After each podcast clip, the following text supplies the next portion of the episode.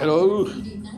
यहाँ शिवानी है और हना के जन्मदिन को खूबसूरत बनाने के लिए उसने बलून से पूरे कमरे को सजाया है। आ, उनकी बुआ तो एक ही चीज़ लेकर पड़ी हुई है चार दिन से और अभी तक कंप्लीट नहीं हुआ है। हो गया।